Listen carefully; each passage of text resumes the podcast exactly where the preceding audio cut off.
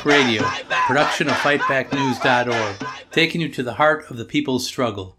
I'm your host, Richard Berg, and today I'm here with Eliza Schultz, who's on the board of directors of the LGBTQ Caucus of the International Brotherhood of Teamsters. And so before we get started with the interview, though, I just wanted to, we're at a time where civil rights are under attack, not just LGBTQ rights, which we'll talk about today, and labor rights, which we'll talk about today, but civil rights of all kinds of Black, Brown, Asian people, women, and the Supreme Court is leading this attack. It's restrictions on abortion. It's going to come out, looks like very soon, taking back what's left of affirmative action, and it's more important than ever, or as important as ever, that all progressive people, whether you're a socialist, a communist, a revolutionary, a liberal, progressive, however you identify yourself, an anarchist, that we stand together and fight these attacks from the right wing. Like I said, led by the Supreme Court, but we see the Trump section of the Republican Party is just coming off the hinges on this kind of thing. And so It's important that we stand together and fight back. Otherwise, we're going to lose the gains that we've made, and we've lost quite a few already. To be quite frank with people here, so with that little rant, I'm going to turn to my guest here, Eliza Schultz, who knows about these things. Eliza, you're as I mentioned, you're on the board of directors of the LGBTQ Caucus of the Teamsters. And you guys just had a conference, right? So why don't you tell me a little bit about the conference? What happened there? What were you trying to accomplish? Was it successful? And a little bit maybe about the Teamsters' approach to the LGBTQ plus question. Yeah, absolutely. It's really good to be on here, Richard. So we just held our third annual LGBTQ plus conference for the International Brotherhood of Teamsters in Redondo Beach, California. It was a really big success, the largest one that's been held so far, bringing together Teamsters from all across the country, all kinds of different industries and workplaces. And, what it's really about is taking a step forward to say that the Teamsters Union is going to organize our LGBTQ plus members and all those who want to fight for LGBTQ plus rights and really start to make a difference. So, we talked about what can be done in contracts and negotiations to protect LGBTQ plus rights. We talked about the political situation that you alluded to, what needs to be done to fight, within society to protect, the rights that we have won, which are already being targeted and taken away. So I think, it was a lot of success. I think everybody, learned, something by coming together. And we have really big plans moving forward for the caucus. We're expanding all across the country. We have new chapters that are forming. It's really the right time to get involved and to start fighting, for LGBTQ plus rights within the Teamsters. So it's a very exciting time. Yeah, no, it sounds like it. So what did you come up with? You said you talked about how to do this. What were kinds of the things that people threw forward about tactics and approaches to trying to bring, people outside the LGBTQ plus community, or even to unite people within it to fight to protect the rights that you have? Yeah, so I think that, first that there's a growing recognition among union leaders and especially within the Teamsters that, LGBTQ plus people are in just about every workplace that we have. They're part of the membership, they're part of the union, and they have issues that have not been addressed, and that part of the, goal and, mission of the union movement, to fight for the rights of, all workers includes, making those protections, in place for the LGBTQ plus movement. I think, one thing that's been really big is getting the Teamsters involved in the community, coming out to the pride marches, getting involved in community events, and finding that there is, natural solidarity between the LGBTQ plus movement and the workers movement, and that this is, an alliance that can be built and strengthened, to service you know, the things that, you know, everybody is fighting for. So I think that, you know, that's what we're seeing right now. And I think we're only going to see, you know, these developments continue. So, I mean, is this difficult to do? I mean, is organized labor's roots are, you know, maybe in factories initially, and, you know, near union truck drivers. And so there's this macho culture, working class culture that's out there, and you know, radiates throughout union leaders, at least it has historically from my observations. Do you have a hard time getting them to say, okay, look, you know, you need to set some of that aside and be more inclusive? Mm-hmm. So I think that there has been definitely a struggle in the history of the union movement, you know, against bigotry and discrimination, even from, you know, within our own ranks. But I will say that, you know, my experience in the Teamsters has been very good. And I think that there is something inherent about organizing and being part of a union, which broadens people's perspectives and helps them, you know, understand the importance of coming together. I think that part of being in a union is that you're in a workplace with people who come from all kinds of different walks of life, different experiences, you know, and you don't always necessarily understand, you know, every single one of your coworkers and where they've been. But you know that if you're going to fight for your own rights and fight to improve your conditions on the job, that you have to come together and, you know, work in solidarity. And, you know, what we've seen is that on all kinds of issues, you know, let's take, you know, the struggle against racism, you know, and for equality and freedom for black people in this country, that white workers who are part of unions see their racist attitudes actually decline, and their support for things like affirmative action and other you know, demands that would improve conditions for black people increase. You know, that's due to the experience of being in a union and of having solidarity. And I think the exact same thing is true for LGBTQ plus people in the struggle, that when you have an environment like a union, which enshrines equality and dignity, you know, as your basic organizing principle, that there is more space for LGBTQ people to come out and say, you know, these are the issues that we're facing, and get support. So I, you know, that's what I've seen, is that, you know, when I talk to, you know, Teamster leaders, and I, you know, talk to my coworkers, that I actually get a lot of support. And I think that the conditions are very good right now in the labor movement. No, that's interesting. So the solidarity is the strength of organized labor. That's where its power comes from. And so, I mean, that's, you know, so unity, bringing people together is critical. Do you see difficulty sometimes, maybe to turn the question around, with getting people from the LGBTQ plus caucus or from that community to support, you know, other section, women's Teamsters or African Americans or things like that? And is that part of your plans going forward? Yeah. So I think that there can always be, you know, an approach where people, you know, want to focus on the issues, you know, or causes that they think are most immediate to them. But I think that there is something kind of inherent in the experience of being LGBTQ+, that, you know, makes support for labor and working together labor unions, you know, most natural. The fact is that LGBTQ+ people face, you know, some of the worst conditions, you know, in the workplace.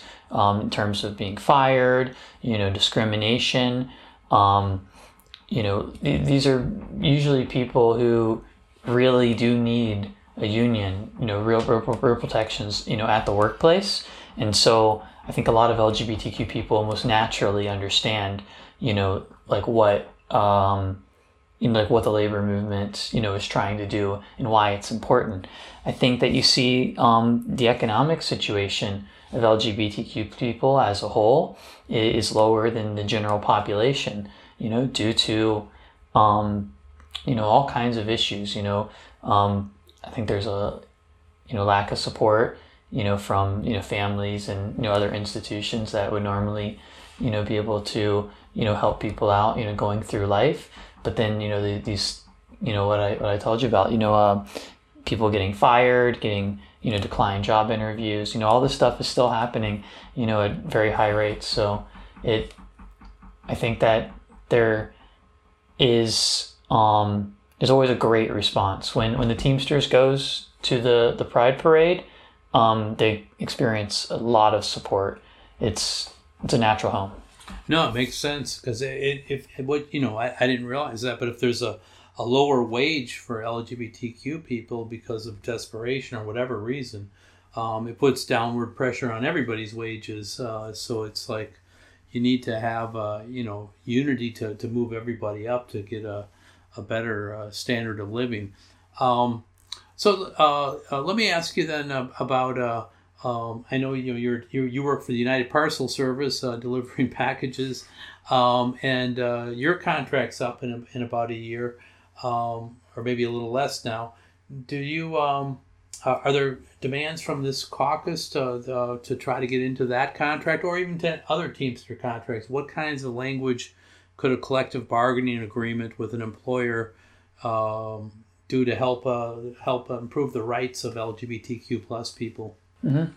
So I think that, you know, first off, for most LGBTQ plus people, their basic issues are going to be the same as any of their coworkers. You know, making sure that the systems that are in place are fair and equal, you know, for all workers, that, you know, there are protections against, you know, harassment, you know, by supervisors. This is harassment by management is a huge issue for pretty much everybody across UPS. But if you are in a category or belong to a group that faces particular oppression and mistreatment, then you can, you know, your experience of that is double. So making those kind of improvements, you know, are going to make a difference. But we're also looking, and we're still working this out, but there are things that could be done to particularly highlight, you know, the issues that LGBTQ plus people face. So there's anti-discrimination language in every contract.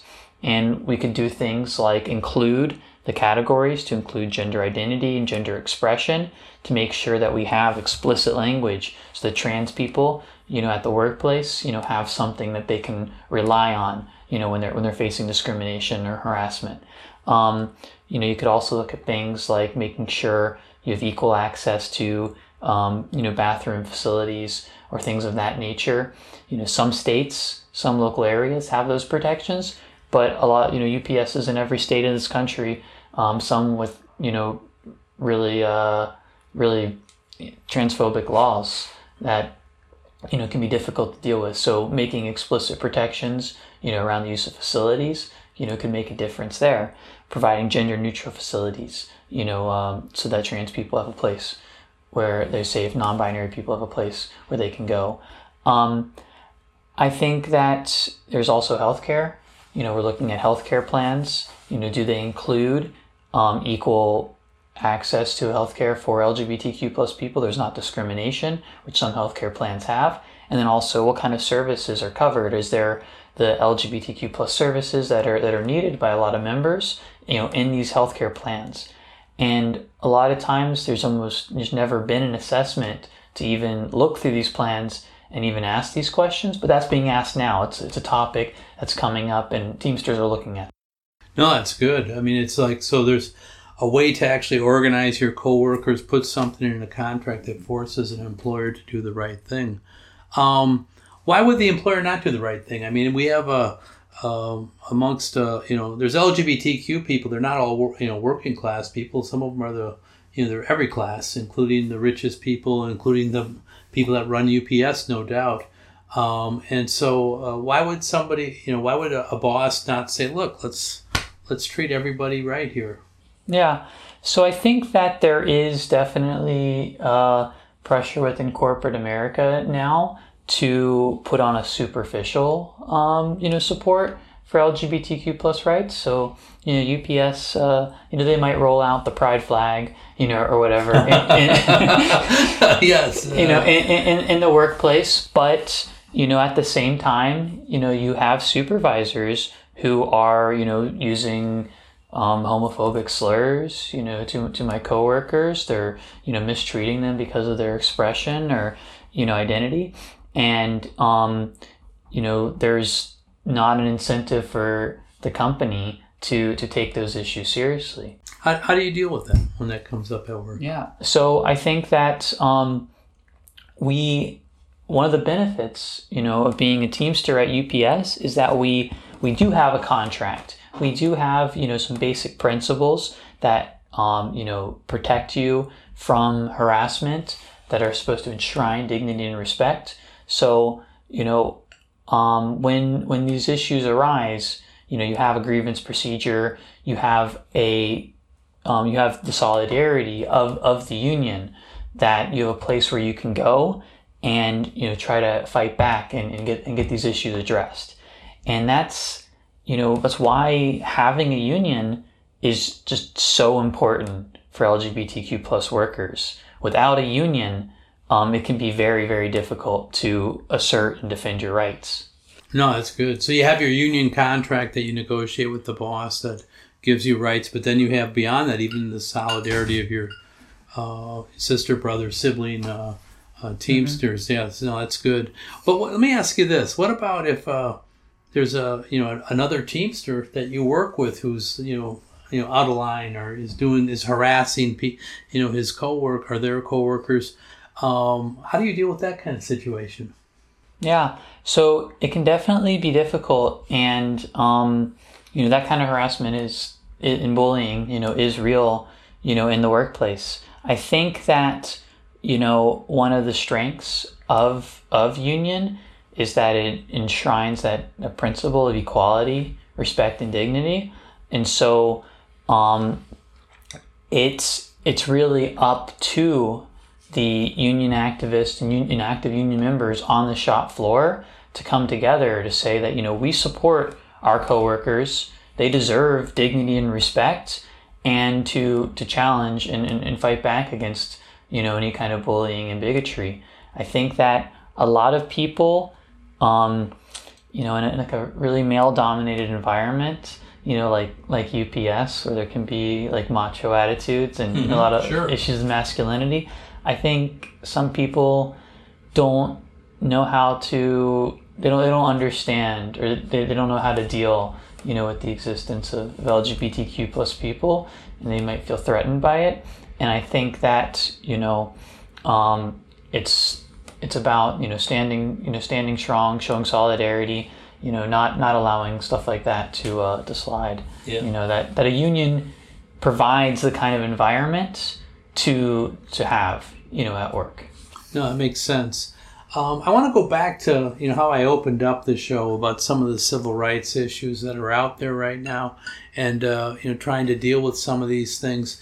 And, besides the Supreme Court, you got, like Governor DeSantis in Florida, who's the Don't Say Gay, and, different whatever Trump people are popping up and, running for office now. We're filming this just before the elections, the midterm elections. But it's, so there's should our strategy be to be electoral to get rid of those guys? Or, you mentioned about a shop floor strategy, but do we, beyond that, how do we deal with the environment that exists throughout our country or maybe throughout our world? What kinds of tactics should we be using to try to, the Supreme Court's not even, it's appointed by the president. We're probably stuck with these idiots that we got now for quite a while. What do you see as a strategy to try to change attitudes and protect rights that we already have as well? Mm-hmm.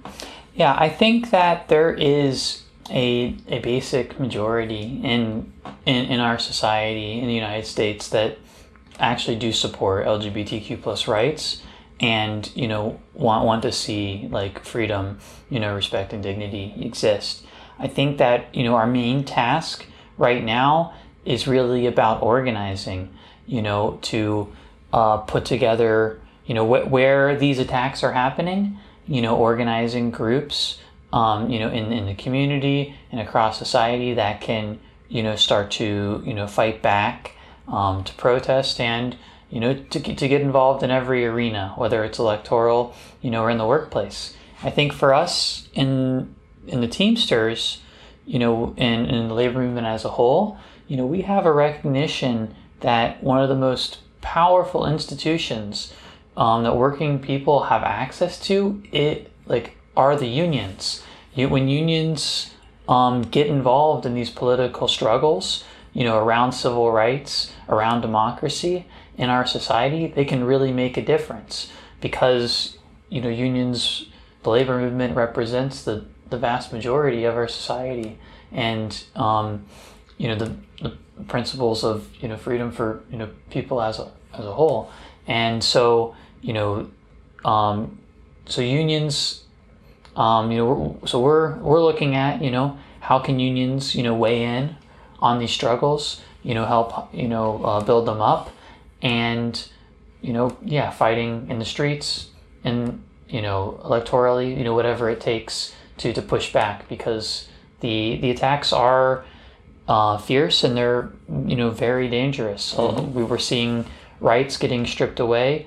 Thinking of DeSantis, I think one of the, most terrifying things that I saw is that he pointed to the existence of a cross-dressing law that still exists in the Florida statutes, which, he openly talked about, if they could use that to ban drag performances in the state. And I think that, when you look at what the right wing is doing, this is not just an attack on trans people, but these are challenges against the kind of basic freedom and democratic rights that we as a whole,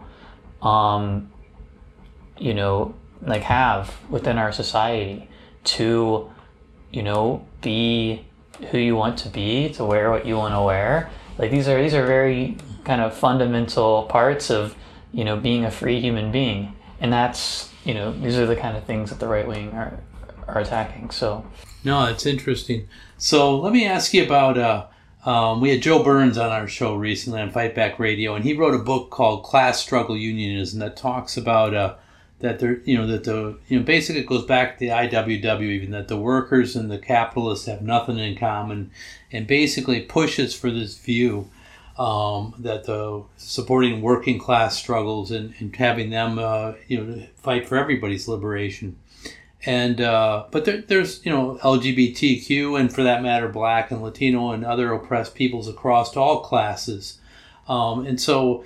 You talked about unions and they're the organization of the working class. How does this all square in your mind? Should we be fighting for class struggle unionism, or how should this look in terms of, liberating people? Yeah. So I think that, there's a couple different elements. I think first off, within the LGBTQ plus movement, where we're fighting over particular demands, rights, laws that we want to change. Those require broad coalitions, and the movements are broad movements that are incorporate multiple classes, and I think that's part of the movement, and that is necessary to win some of these fights. But I think that coming from the working class perspective, you have a recognition that the majority of people within society, but absolutely the vast majority of people who are LGBTQ are working class. Actually, they face oftentimes very dire economic situations, and the issues of LGBTQ plus people are often the issues that they face because they're workers. The issues they face in the workplace, trying to get housing, healthcare, these are some of the most important issues for LGBTQ plus people as a whole. And so I think that when we are, building this movement and we're trying to build real unity and carry it forward towards, the idea of liberation for LGBTQ plus people, that it requires actually having the working class organized and taking the leading role, because from our perspective, only the working class is actually capable of bringing these struggles all the way to their end goals of liberation. But we're not going to turn away from forming coalitions where it makes sense. We're trying to win. No, that makes sense. That's a good answer. I'm going to turn to a little bit of history here. I think back to, when I was young in the early 70s, the movement for LGBTQ rights looked a lot different. And a lot of people trace the modern movement back to the riots that happened at Stonewall. And I was wondering if you could talk a little bit about that, those times, and what is Stonewall, what happened there, why did it happen, and what's its significance? Mm-hmm. Yeah, so I think, with the recognition that there have always been LGBTQ plus people and there's always been resistance, it is true that the modern movement that, we kind of understand really did emerge in that period of time. And while there's, precursors, over in San Francisco, before Stonewall, that was the moment where resistance to oppression, really came forward. So, for LGBTQ plus people who face ostracization in society, there's always been a desire for community. And so you see gay clubs, you have cross-dressing associations, which go back for, hundreds of years, really. But, these kind of like spaces are, important, but they're mostly covert, hidden away, from society to provide a place, where people can go and be. What happened with Stonewall is Stonewall was a bar that was part of the underground. The fact is that, legally operating institutions, did not serve, the LGBTQ plus population, the gay community at this time. And so this provided a pretext for police raids. And police raids were actually very common, almost routine with Stonewall, almost a kind of a price of doing business that was accepted on both sides. What was unique is that in this particular raid that happened in 1969 is that it was unexpected and it was particularly brutal, and it aroused the anger. It was a spark. Because people, the people who were there, facing, the police repression, some of them,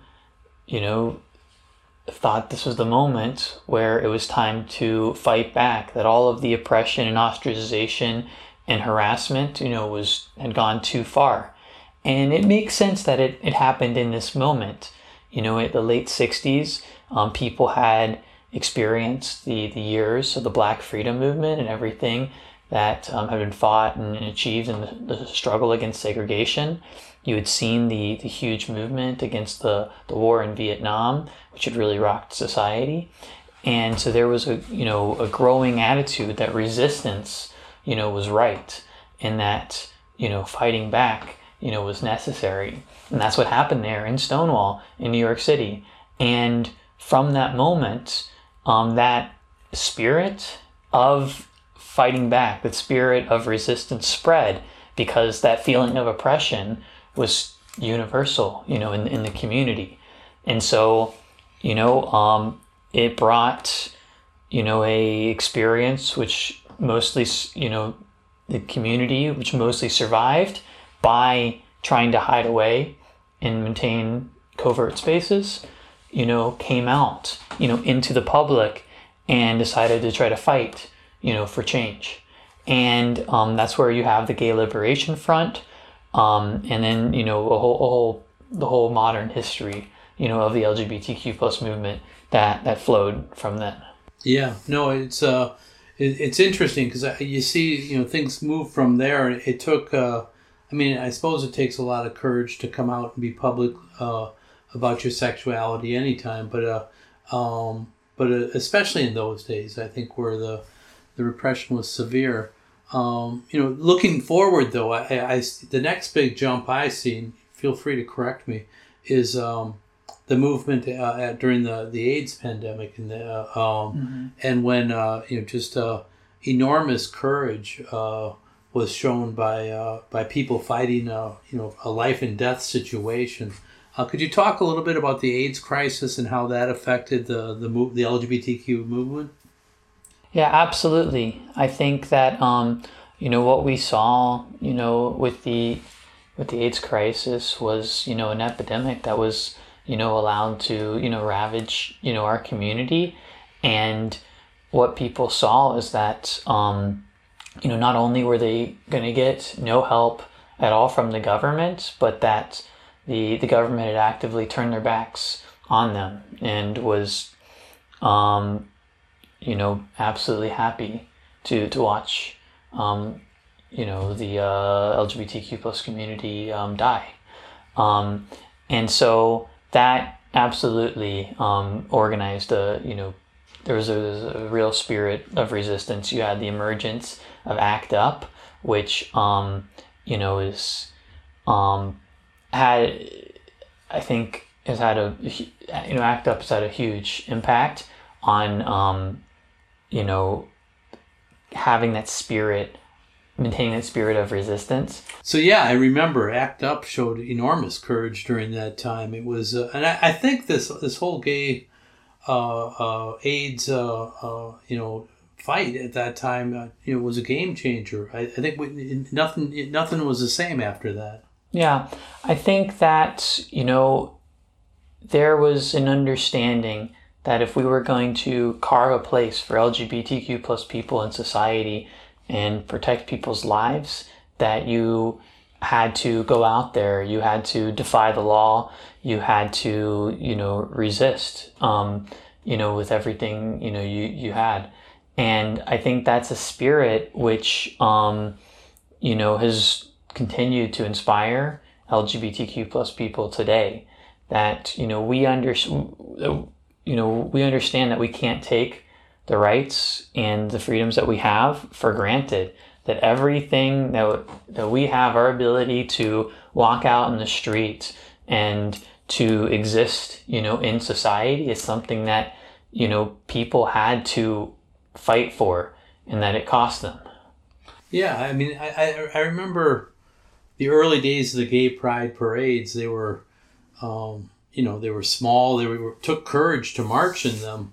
And, I know you said it's important for Teamsters and other labor people to march in these parades today, that they find allies there. Could you talk a little bit about that, about the gay pride parades and why they're significant, and why, how they've come, where they've come from and where they are now? Yeah. So I think that absolutely what you said is correct, that, coming out and, being public, in society, can be, very dangerous, but it's something that we have to do, because we understand that there are so many members of the community that have no place to be. And, and it's only by carving out that public space that we're ever going to experience freedom. So what we're doing today is we're organizing Teamsters to take part and to participate in these parades, to say that the union movement stands in solidarity and is going to fight for the rights of LGBTQ plus people, because there's an understanding that the struggle of LGBTQ plus people is a struggle for, democratic rights, that it's a struggle for, freedom within society, and that that's an important struggle for labor unions to take up. It's a cause that impacts the lives of working class people and of the many LGBTQ plus members, within the unions. Yeah, and it's solidarity. I mean, it's like we all need each other. That's, again, going back to the whole thing, where our power comes from. I mean, Teamsters for them to have a successful contract battle at UPS, they need the support of everybody, including the LGBTQ community. And the LGBTQ community needs the support of everybody to protect and advance its rights, including Teamsters of all kinds. And so, putting this together, becomes critically important, I think. So, but let me pivot again here. So, you're a Teamster. It's a hard job. I mean, you're delivering packages every day. I know you guys have a contract coming up. You just elected new officers. The national officers, I think you supported the change in national office when Sean O'Brien was just elected the national president. Why did you support Sean O'Brien, and what does that really mean for organized labor in this country? Yeah, so I think that the Teamsters United movement was a really important one within the labor movement as a whole, but it was, one that was really needed within the Teamsters. I think that, from my experience at UPS, in 2018, when we had our contract negotiations at UPS, I found the approach of the Teamsters leadership to just be completely unacceptable. The fact is that the previous administration. The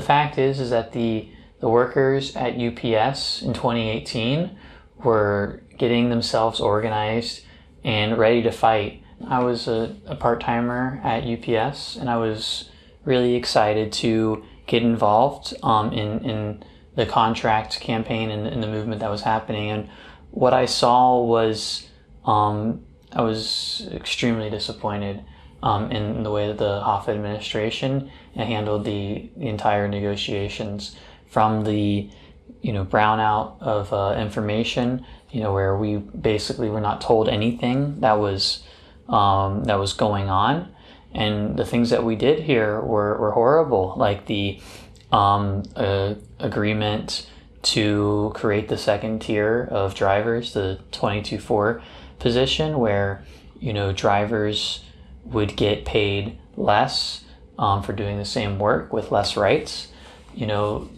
It was extremely worrying. So that's when I really got active, as a Teamster, for the first time, and started to, organize. I think what, we saw is that we had to come together in 2018 to vote against a contract that was going to degrade our basic working conditions.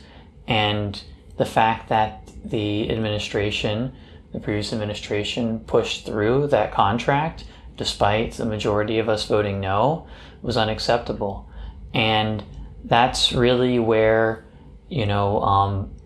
a lot of us started to look towards, Sean O'Brien and Teamsters United movement, which had been, ongoing, but had massively grown due to Sean O'Brien joining, the movement. And, they stood up and opposed the move to approve the UPS contract, said that, we need to continue to fight for something better. And, I think that from that point, onward, it was clear that we needed to, elect new leadership for the union. So he won. Yeah. So they won big. They swept the slate across all sections of the United States, Canada. The Teamsters United are now, running the national union. You work at United Parcel Service. Their contract's coming up. This is their chance. What do we want this time? You felt like you got sold out last time, by the Hoffa people. Now you got your guys in there, hopefully. What do we want for UPS workers? Yeah, so there's there's a lot of different demands, but I think it comes down to a few basic things. Number one, we have to get rid of the 22-4 position, these drivers who are paid less and have less rights, the position that I myself am in right now. It shouldn't exist, and it's a major. So it's like a two-tier system. So two-tier, it is. So some people make more money than others doing exactly the same work. Mm-hmm. Okay. And have more protections around overtime and things of that nature. So it's messed up. Yeah, it's unacceptable. I think another major issue is the condition of the part-timers. The part-timers have had an extremely low wage for far too long.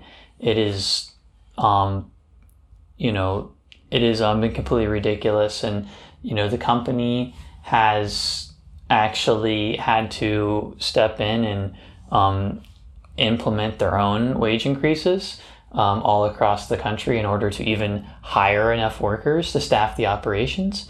But the problem is that, with the company in charge of, these raises, they give them, they do the most ridiculous things. They give, one wage increase to one shift and not another, one building, one geographic area. And then they take away these increases, whenever they want. Or they switch them out to bonus systems where people, are paid based on, their attendance. And this is the situation that... Is that it seems like that's designed to divide the workforce and I got mine, screw you. Has that been the effect, or has it united people to say screw them? Yeah, so it's definitely there has been people have been getting organized. So in 705, it absolutely in our local, it absolutely brought people together to say that this is unacceptable, that everybody should be given equal pay raises, and that. In this contract coming forward, we need to make a major change. So that's what we're going to be fighting for, is that these MRAs can't be, these market rate adjustments, they can't be, introduced and then taken away, and, not given equally, to everybody. But, part of this is going to be just increasing the base rate of the part-timers so that it's already at, a living wage. So that's one of the big things that's being talked about. More access to full-time jobs. The fact is that, unless you are going to go out and drive, there are very few full-time jobs within the warehouse. So an important demand has always been to increase more access to full-time jobs for UPS workers inside. And so that's something we're looking at. There's also the issue of, the Uberization of UPS with personal vehicle drivers who are expected to use their own personal cars to deliver packages. Use their own car to deliver packages? Mm-hmm. So this sounds like you're a pizza delivery guy, which is bad. The pizza delivery guys didn't need somebody to give them a car. I'm sorry to interrupt. Boy, that's ridiculous. Yeah, no, it's absolutely ridiculous, but it's, the UPS is looking for any way they can cut corners and try to, make money, offload the cost of, maintaining vehicles onto, no doubt. Onto the employees, pay them less money to deliver, anything. So they shouldn't exist. There's a lot of opposition to it, and it's something we're looking at. And then as well, the issue of, no air conditioning and just, the kind of heat exhaustion, heat stroke, all kinds of issues that a lot of package car drivers are experiencing, trying to deliver out in just, extreme heat, conditions, which are, only getting worse as, we experience more extreme weather events. No, I can see that. Wow. Well, thank you so much for joining us here. It's been a real pleasure to talk about the Teamsters and to talk about the LGBTQ plus caucus that you're involved in and are leading. And hopefully people will join these caucuses and will start to fight for people's democratic rights. This is something that we need. Across the country, we need people to start to unite. The attacks from the right wing are real, folks, and I think the Fight Back Radio listeners know that. So if you're not active, find somebody in your community that finds something of your interest, and we want you to get involved. For those of you who want to reach Fight Back Radio, you can reach us at richard.fightbackradio@gmail.com. Also, we'll put in the show notes how you can get a hold of us in other different ways. This is our we're going again. We have video for those of you that are watching on YouTube, or other ones that have video platforms. And so I want to give we're having some, we're learning how to do this, and we'll get better as we go. But I especially want to thank our production team, who's worked very hard to make this happen. And so, Shane Tremley, Vince Olson, and Dodd McLogan, thank you so much for your efforts on this. And so for our entire Fight Back Radio team, I'm Richard Berg, saying until next time, all power to the people.